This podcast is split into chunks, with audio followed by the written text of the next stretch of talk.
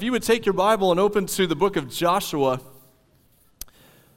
we're going to be in Joshua chapter 6 this morning. This is going to be a story that, even if you don't have a lot of church background or a lot of Bible background, and I want to say up front, sometimes we have to be really careful that we don't come and say, well, you can only come if you know X or if you have this particular background. We want this to be a place that you can come and learn about the things of Scripture, learn about the things of God, even if you're not carrying a lot of Bible background or church background with you. And so, if we ever step across the line and start talking about things and you think, man, I just don't know what they're talking about, email me reach out to me. Catch me after the service and say, Owen, you used a word. I have no clue what it means. Most of the people that were nodding along, they didn't know what I meant either uh, when I used whatever word it might have been or whatever story that comes up from the Bible. Sometimes we uh, just kind of go along to get along when it comes to church, and we don't want to do that. We want to say, even these stories like this morning with the wall of Jericho that you might have heard several times that God would speak to us in a fresh way. I just feel a deep weight this morning that God would use this particular story that's so familiar in a lot of ways, but He would use it to re engage our hearts with His plan for our lives, with His plan for His church, about how God works in the world. That God would use this in, in a fresh way this morning. And so I realize we've, we've prayed a couple of times this morning, but we don't come here to limit the number of times we pray in a worship gathering just to make it efficient. I just feel this deep need for us to go before the Lord in prayer as, as we get started this morning. So, would you pray with me um, at this time?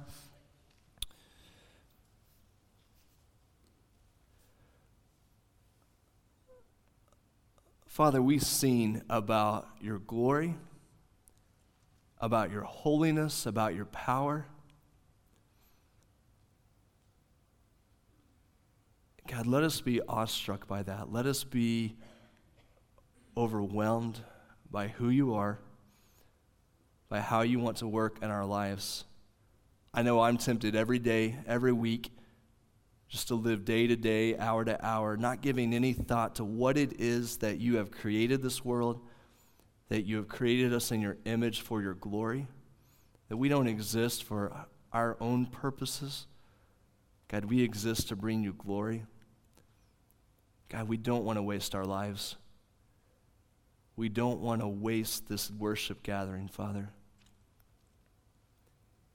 Thank you for what it means to come together and just have conversations in the hallway, to be able to talk together when we're dismissed from here, to pray, to sing, to study Scripture.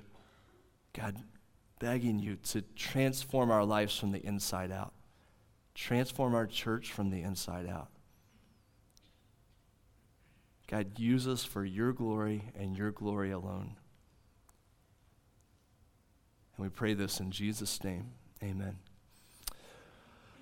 So I know all of us have uh, kind of these defining experiences in life, especially uh, if you're coming from a perspective of being married, those early days of marriage.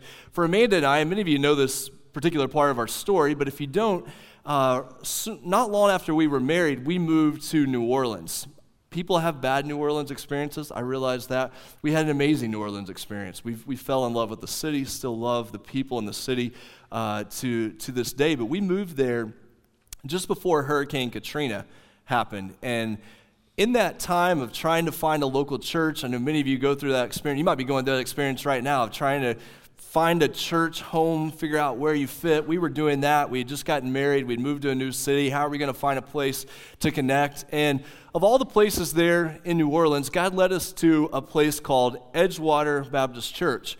Um, Edgewater Baptist Church is not the best name for a church uh, when you're taken out by Hurricane Katrina. I want to show you a picture of Edgewater Baptist Church in the, the days after Hurricane Katrina. So, this was where we worshiped with our, our friends there. The amazing thing about Edgewater Baptist Church is when we first got there, one of the first people we met was a man named David Platt. Um, David and Heather were attending Edgewater at the time. Didn't realize uh, who David was or how God was going to, to use David. Uh, he's now the president of the International Mission Board, and he's served in many different ways. Uh, another person who was a part of this church is a man named Robbie Gallaty. Robbie has written a lot of discipleship books uh, recently. Several professors from both uh, University of New Orleans and Tulane went there. There were prominent business people. The thing that stood out to me about this church, though, was it wasn't a big church wasn't a fancy church. If you, if you go actually to the next slide, I think you have a chance to, uh, to see as it was, this is kind of, I probably climbed that ladder on the front there as we were uh, trying to repair, trying to repair the building. We met out in the parking lot for, a, for several months after Hurricane Katrina. But one of the things we learned at this church was a prayer. And on your bulletin that you got as you came in, if you turn it over to the back, there's a prayer that Edgewater used. And I reached out to our friend Chad, who is pastor in Edgewater now, one of the best pastors I know. All the great pastors in America are pastoring churches of 100 and 150 people. Uh, Chad is probably one of the greatest pastors I know, and he's been faithful there many years. And we were talking about this prayer this week. Edgewater prays a prayer, and they say, God, give us the city and the nations, and do it in such a way that only you get the credit for it. God, give us the city and the nations and do it in such a way that only you get the credit for it. That prayer comes from Joshua 6, and it's come to define Edgewater over these years. And it's a, pray, a prayer that I want us as Emmaus to think about this morning as we think about Joshua 6. God, would you give us the city? And that doesn't mean us, this particular church, as if we become the most popular church in the city. It just means, God, would you show us what it looks like when your victory breaks out in our city, in the area around us. God, give us the city and then give us the nations and do it in such a way that only you get the credit for it. What we're going to see this morning is three things about how that works God's victory, God's methods, and God's glory. So we're going to start in Joshua chapter 6, verse 1. I want you to know from the very beginning when we pray that prayer, God, give us the city, we pray that because God's victory is certain. It's not a maybe, it's not up in the air, there's no betting odds against it. God's victory is certain. Joshua chapter 6, verse 1. Now Jericho was shut up inside. I know you're not supposed to say shut up, but it just says it right there in the Bible, okay? So we're just reading it as it is. Jericho was shut up inside and outside because of the people of Israel. None went out and none came in. Now, what does it mean here that Jericho was shut off? Well, obviously, there's a, there's a military aspect to this, that the city walls are closed off. But don't miss kind of the uh, second layer of the story that's going on here. When it says that Jericho is shut off, it means that literally they have closed themselves off to the things of God. So not only are they closed off to the outside world, but this is, a, in a sense, a metaphor. It's explaining that the people have shut God out of their life. They've said, I don't want anything to do with his plans. I don't want anything to do with his purpose, with his power. We have closed ourselves off, which, ironically, remember the story of Rahab and, and, Rahab comes from chapter 2 here in Joshua, if you weren't with us that week. But Rahab has an open window where she lets the spies down. Rahab's open window in Joshua 2 is meant to contrast with the city of Jericho being shut off in chapter 6. So you have this imagery of Rahab opening herself up to the things of God, and the rest of the city is shut off from the things of God. Are they going to allow God into their life, so to speak, or are they going to shut him out? You don't have to go very far to find the application there for, for our own lives, for our own world. Are we shutting out the things of God? Are we shutting out His power? Are we shutting out His plans? Have we closed ourselves off? Or, like Rahab, are we open to what God wants to do through His people? That His victory is certain. Our attempts, what Jericho is going to find out, is our attempts to shut God out ultimately will not work. His plans are always certain, they will always come to completion. When we were there in New Orleans and we were getting ready to evacuate for Hurricane Katrina, Hurricane Katrina, uh, as it was getting ready to come and was beginning to turn toward New Orleans, they said, Hey, you've got to get out of town. So we began to pack some things up. We put most of the things on top of our bed or in the top of a closet. Didn't work out very well, but it, it was a good idea at the time. And then, in what seemed like a brilliant move at the time, as we were leaving, we shut our front door to our apartment, and I'd taken a huge roll of duct tape, and our, I duct taped our door shut so the water would not come in to our apartment if it came up a few inches. And I remember as I walked away just feeling so proud as a new husband. We hadn't been married very long. Here I have duct taped our door so the water the water just laughed at my duct tape as it poured in through the windows and around the door and did all the damage. That duct tape trying to stand against the waters that came with Hurricane Katrina was about as effective as us trying to stand against the plans of God. So many times we try to resist we try to push back. You may be here and you have spent years and years pushing back against the plans of God, trying to shut yourself out from all that God would want to do in your life. This morning, I was talking with one of our members, and she was telling me about a recent story of an 87 year old friend. Uh, maybe it was even a family member. I can't remember the ex- exact story, but it was an 87 year old person in her life who had been crusty, who had been turned off to the things of God, wanted nothing to do with that, and just in the last few weeks turned to the Lord for salvation, cried out to God for salvation. There are probably people like that in your life who spend their whole life trying to keep God at bay, closing themselves off to what God wants to do. And we have to come to that point of saying, are we going to open the window? Are we going to say, God, I do believe who you are? And I'm gonna, we're going to use an imagery here in just a second, but I want you to see verse 2 really quick before we see that imagery. Verse 2 The Lord said to Joshua, See, I have given Jericho into your hand with its keen and mighty men of valor. Now, the key phrase there is have given. Has Joshua attacked the city yet? No, hasn't done it yet. The battle is still out in front of them, but God says, I have given.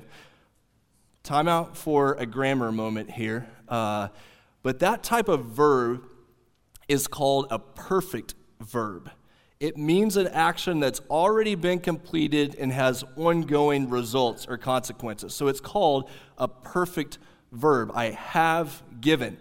The battle has not taken place, but God looks to Joshua and says, I have given you this city. In other words, it's as if it's already happened.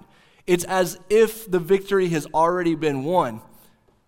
Remember that in God's world, according to God's plans, the victory has already been won. Through Jesus Christ, there is no battle that you would take up on your own that is going to win a victory beyond what he has already accomplished. And there's a quote on your note sheet there on the back of your bulletin from J.D. Greear that I think sums this up so well. When we are talking about Christianity, we're not talking about do this, we're not talking about don't do this, we're talking about what has already been done. It's not do, it's not don't. Christianity is done. It is what has been done for you. And that quote for me this week opened up so much of what's going on here about the idea that God's victory is certain. If you are not a follower of Jesus, but you're curious Maybe you've been closed off to the things of God, but, but you still find yourself sitting in worship services. Let me give you a picture of what it means to be saved. This came from a professor in college and made a lot of sense to me. It's the picture of raising the white flag. The picture of salvation, the picture of you putting your faith in Christ for salvation, is the picture of raising the white flag. You've been turned off to the things of God. You've shut yourself out. You said, I don't want anything to do with that. I'm not going to be a religious person. I'm not going to follow all these religious laws. You've done all these things. And then finally, God's glory comes in front of you. The plan of salvation that Jesus has already done for you, everything necessary for salvation. And you come to that point and you say, finally, I'm just going to raise the white flag. I'm going to stop fighting. I'm going to stop shutting God out. I'm going to raise the white flag and say, God, I believe that you've given the victory. Despite everything else that's going on in my life, despite all my checkered past, despite my circumstances, you have given the victory. It's God's to give, and it's absolutely certain. If that's your situation this morning, raise the white flag because his victory is certain. But then in verse 3, we find something next. So not only is his victory certain, but his ways, his methods are very surprising to us. So, verse 3 You shall march around the city, all the men of war going around the city once. Thus, thus you shall do for six days.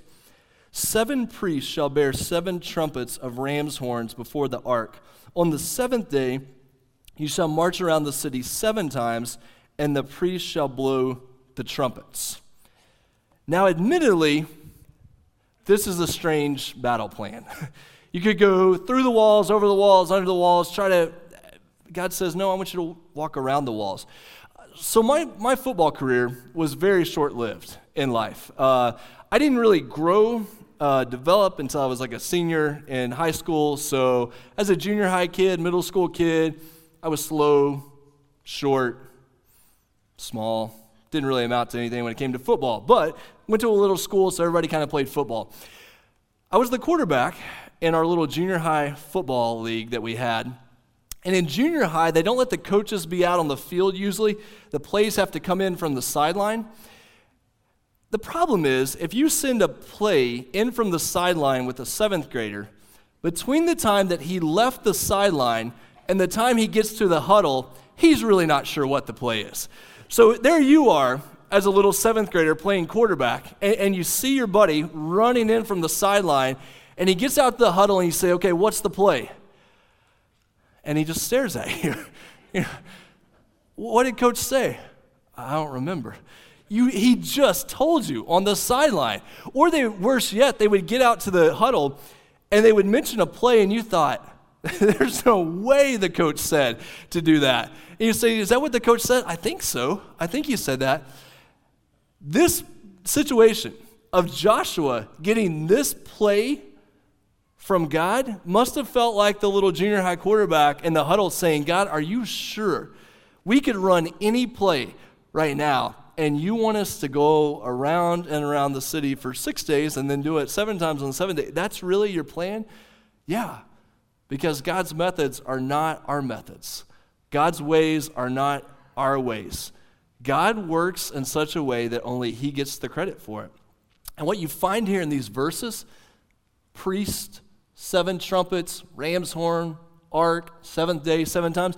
You don't have to be a particular Bible scholar or a very religious person to know all those words have a lot more to do with worship than they do with military strategy.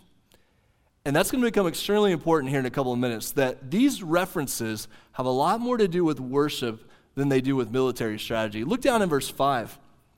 You get down to verse 5. When they make a long blast with the ram's horn, when you hear the sound of the trumpet, then all the people, so not only the religious leaders are involved here, but all the people will give a great shout, and the wall of the city will fall down flat, and the people shall go up, everyone straight before him. A couple of word plays that are pretty cool in this verse. Um, so when it says the people shall go up, it's the word Allah which becomes connected with the word alleluia to give, to give praise. So the fact that the people will go up into the city once again has more to do with worship than it does to do with a military strategy. It's connected to the word for praise. It's also connected to this idea of crossing over. So, chapter 3, when they're crossing over the Jordan River, chapter 4, when they're doing the same thing. Now, in chapter 6, Joshua continues to use these phrases that have more to do with holiness, more to do with worship than they do with military strategy. The next verses, verse 6 down through verse 14, we're not going to read those in detail right now, but that's essentially the people carrying out God's plan exactly. So they are obedient to God's plan. Jump down to verse 15. You get down to verse 15. Scroll down your phone just for a second. Uh, whoops. Verse 15. On the seventh day, they rose early at the dawn of day and marched around the city in the same manner seven times. It was only on that day that they marched around the city seven times. And then, verse 16 At the seventh time, when the priest had blown the trumpets, Joshua said to the people, Shout, for the Lord has given you the city. Okay, so obviously, really quickly, connect in your mind verse 2, where God says, I will give you, I have given you the city. And then here in verse 16, where he says, Shout, for the Lord has given you the city. So, what the storyteller is doing here is he's connecting verse 2 with verse 16 and showing you how everything in between is meant to tie together to this is how God is going to give the city. So, God's ways are surprising. And then on your notes, there's kind of three subpoints below there. I want us to walk through that. The first thing we find out is his methods are surprising, the way he does things. And this is where the notes go blank. And I want, to, I want you to fill in a couple of things. If you, if you have a pen and, and we're trying to think through, so what? So, so how are God's methods so surprising? How are they so strange? The first is that he is more interested in worship and holiness than he is in strategy. So, one of the things that makes God's method so surprising is he is more interested in worship and holiness than he is in strategy. And we've seen this a couple of times already in the book of Joshua. But just when we think that God's going to give them a strategy to do something that makes sense, he calls them back to worship. And just when you think he's going to give these specific commands, he calls them to holiness. One of the reasons that he does this is because we're so apt to be given a plan, to be given sort of a blueprint, and then we become more infatuated with that plan than we do with the giver, the one who has given us that plan. Guys are especially bad. Not, it's not just guys, but we think about this in reference to guys a lot of time. We just want to know, just tell us what to do. Just tell us what to do. We have, we have this, uh, just lay out the plan, I'll go do it. Yeah, but God's going after something deeper. He's looking for our heart. He's not looking to say, here's the plan, go follow this. Remember what that quote from J.D. Greear was? It's not about do and don't, it's about done. We want to jump to do this, don't do this. And God says, no, you have to get done first. You have to understand what it is to worship me. You have to understand what it is to give yourself fully to me. And so, even as a church, we need to talk about strategy. This whole point doesn't mean don't make strategies or make dumb plans. It, it, that's not what it's about. It just means our plans matter zero if we don't get worship and holiness right. If we have not given our hearts completely to the Lord and we are not committed to living completely for Him, no plan makes any difference at that point. And I guess that's the weight I feel for myself. That's the weight I feel for Emmaus. Uh, you even hear me trying to talk this out on Sunday mornings the last few weeks. We need to make some plans. We need to kind of think about God, where are you leading us as a church? How are we going to do X, Y, and Z? I just feel this deep burden as a pastor that we would do that and we would skip over worship and holiness. And if we do that, we've wasted our time. It's been a complete waste of anything that we would do at that point. Here's the second thing that's kind of surprising about God's methods, maybe another thing you want to write down.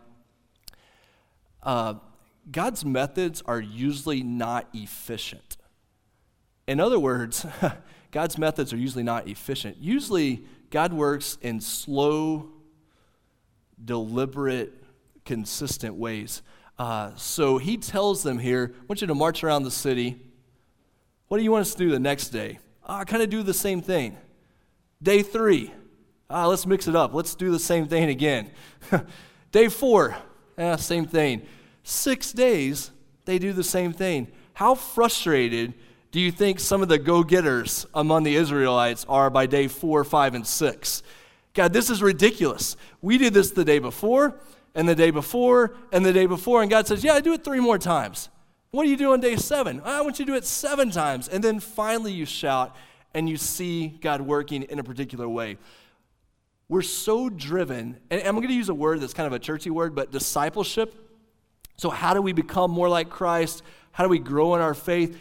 We so want discipleship to be efficient, to run through some sort of formula. Just do X, Y, and Z, and all of a sudden you'll appear to be a great Christian. Ah, it just doesn't work that way, does it? God is so often slow, He's into consistency, He's into discipline, and what you find out is over time, oh my word, God has transformed my life. He's changed me from the inside out, and I didn't even see it coming. If you're a person that's driven toward efficiency, don't let that get in the way of God's work of discipleship in your life. You're going to struggle. if you're a perfectionist, this is particularly hard. Ah, I just can't get it right. If someone would just tell me what to do, I would do that, and then I would be the greatest Christian ever.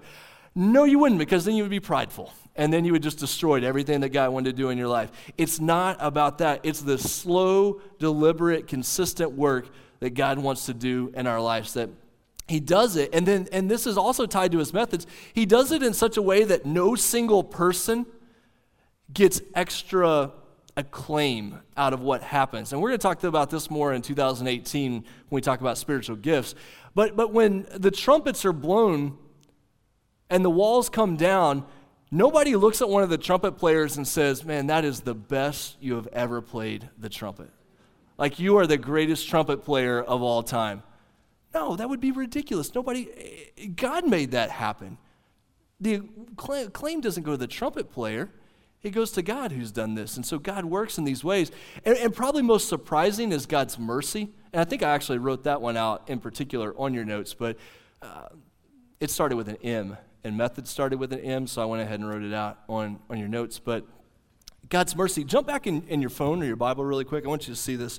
When you get down to verse 17, watch what happens. So we're talking about God's mercy here.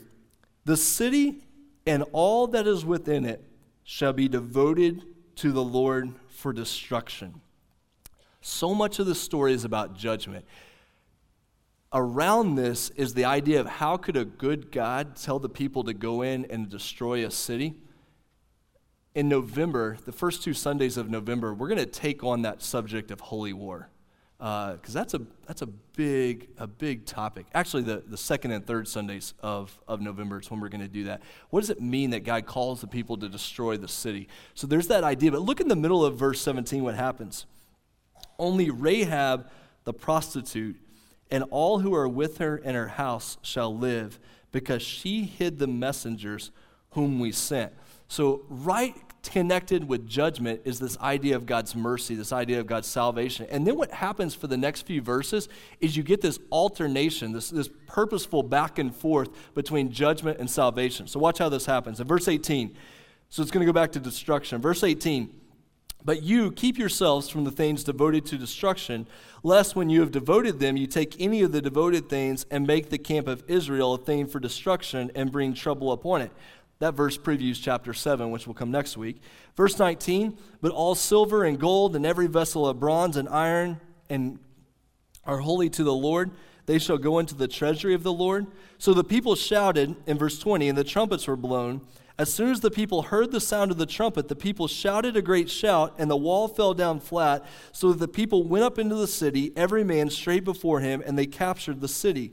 Verse 21 then they devoted all in the city to destruction, both men and women, young and old, oxen, sheep, and donkeys with the edge of the sword. Oh, that's, that's weighty, this idea of destruction. But look what happens in verse 22. But to the two men who had spied out the land, Joshua said, Go into the prostitute's house and bring out from there the woman and all who belong to her, as you swore to her. So the young men who had been spies went in and brought out Rahab and her father and mother and brothers and all who belonged to her. And they brought all her relatives and put them outside the camp of Israel, where, where they would be safe. Verse 24, it goes back to judgment. They burned the city with fire and everything in it only the silver and gold and the vessels of bronze and iron they put into the treasury of the house of the Lord. Verse 25, it's going to go back to mercy. Verse 25, but Rahab, the prostitute, and her father's household, and all who belonged to her, Joshua saved alive. And she has lived in Israel to this day because she hid the messengers whom Joshua sent to spy out Jericho. Okay, if you're a Bible underliner, highlighter, your phrase is in the middle of verse 25 Joshua saved alive. Just a reminder the word Joshua, the name Joshua, is, com- is directly connected to the name Jesus, the God who saves. God saves. Middle of 25, the whole point of the story of Jericho is seeing that God, in the midst of destruction, brings salvation, brings mercy. This is the craziest thing about the work that God does through Jesus Christ as the Messiah, as the rescuer. That when He comes, He comes born to an unwed teen mom. He lives most of his life in total obscurity, He spends three years with 12 guys who really struggle most of the time, and one of them runs away at the end. He gains victory by dying, not by conquering with the sword. Everything that the world would say this is the method to become a great king and a rescuer, he seems to do the opposite of. He's merciful in ways that people never would imagine. He can't stand the religious people and he hangs out with the prostitutes and sinners so much of the time. You see all of these things from the story of Joshua that show up in the story of Jesus, how his ways are not our ways. His methods of salvation are not what people would ever expect that God would do to save his people. But that's where the power is found. It's found in the fact that God has done something that we could never do for ourselves. And God has done something in a way that only He would get the credit for it. Philippians chapter 2 kind of ties into this. Philippians 2 Though he was in the form of God, Jesus Christ did not, did not count equality with God a thing to be grasped, but he emptied himself by taking the form of a servant, being born in the likeness of men, and being found in human form, he humbled himself by becoming obedient to the point of death, even death on a cross. Go back to Joshua really quick and look at the last two verses in chapter 6. Verse 26 Joshua laid an oath on them at that time, saying, Cursed before the Lord be the man who rises up and rebuilds the city Jericho. At the cost of his firstborn shall he lay its foundation, and at the cost of his youngest son shall he be set up, uh, shall he set up its gates. A little bit confusing to find out what's going on there in verse 26. Uh, it, it, ties back to Deuteronomy 13 and a, a reference that's made there about the curse of God being on someone who would rebuild a city in which people had rebelled against his ways. I think also uh, you can find a little bit of Tower of Babel situation going on in this reference here that the people would build a great city to gain fame for themselves and then God turns them away from that plan and says no we're not we're not going to go that direction. Verse 26 the reason the city is not rebuilt is because the attempt to rebuild it would be to bring great glory to whoever builds it. And the whole point of the story is that God would receive the glory not anyone else. So that leads to verse 27 the Lord was with Joshua. That's the, that's the promise from chapter 1. The Lord was with Joshua, and his fame was in all the land. Now you say, Owen, so, so on my notes, on the back of my bulletin, it says God's glory is expansive. This is all about God's glory. And verse 27 says that Joshua's fame was in all the land. How do you put those two together? Well, that's a good question. Here's the first thing if this story was really all about Joshua's fame, you wouldn't have chapter 7 coming very next, and you wouldn't have Hebrews chapter 4 in the New Testament. What you find is that Joshua was not the ultimate savior of the people, that there was another savior to come who would receive all the fame, all the glory was come to him. Also, just a note, in this story, we're not Joshua, remember? We want so badly to set ourselves up as the hero. We're not, we're not that. This is not about our, any fame that would come to us. It's about the praise and honor and glory that would go to God. Guess where you find that? You find that in Philippians 2, immediately after those verses we read earlier. So, Philippians 2, verse 9, what happens after Jesus humbles himself? God highly exalted him and bestowed on him the name that is above every name so that the name of Jesus every knee should bow in heaven and on earth and under the earth, and every tongue confess that Jesus Christ is Lord to the glory of God the Father. Our desire, God's plan, is that every person on earth, every created being, would give him glory. The worst thing we could ever do is attempt to take that glory for ourselves to in some way say it's about me, not about God, when we realize, no, it's all about Him and not about us. Our greatest desire as a church is that He would receive glory, not us. I put a question on your notes that I really want us to think about for just a second as we wrap up. Here's the question What might God do in and through Emmaus that people would look and say, only He could do that. what would God do in and through our church that people would look and say, only He could do that? So, one of my concerns about pastoring at church is that someone would look and see what happens and say, oh, sure, I could see how they would do that. You know, they had more people or more money or they had that facility and, and they were able, able to do that. You know, they attracted more people, had better programs, developed more ideas. Oh, God, let nobody ever look at us and say, oh, I can see how they were able to do that. The danger in church is that we would ever have like a just add water idea. Oh, there it is. Just add a little bit of water, and sure, I, I can see where that came from. What would God do here that people would look and say, I have no idea how that happened there? What would God do through us that people would look and say, I have no idea how that group of people was able to do that? People would look and say, that could only have been God. His victory shows up. He does it in a way that only He gets the glory for it. And all we do in response is we worship Him, we celebrate His victory, we submit ourselves to His plans, and we live ultimately for His glory.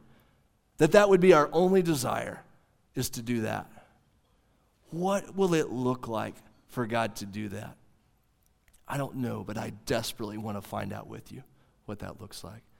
That we would give ourselves to Him, saying, God, give us the city and give us the nations and do it in such a way that only you get the glory for it. Do it in such a way that only you get the credit for it. We're going to sing a song about that here in just a second as we wrap up. After I pray for us, we're going to have a time of, of singing a song about asking that God would do that among us. During this song, you have the opportunity to pray. There'll be people up here at the front to pray for you. During this song, we're going to grab those offering plates that are near us and we're going to pass those around. If you're a guest here or you just need someone to pray for you, take that card in the seat back in front of you take that card and place that card in the plate as it comes around and say, I just need someone to pray for me. Here's another thing you can do with that card, and hear, hear me really closely on this. On that guest card in the seat back in front of you, there's a white space at the bottom. Maybe God is calling you in that white space on the bottom of that card to write white flag. You've tried to shut God out of your life.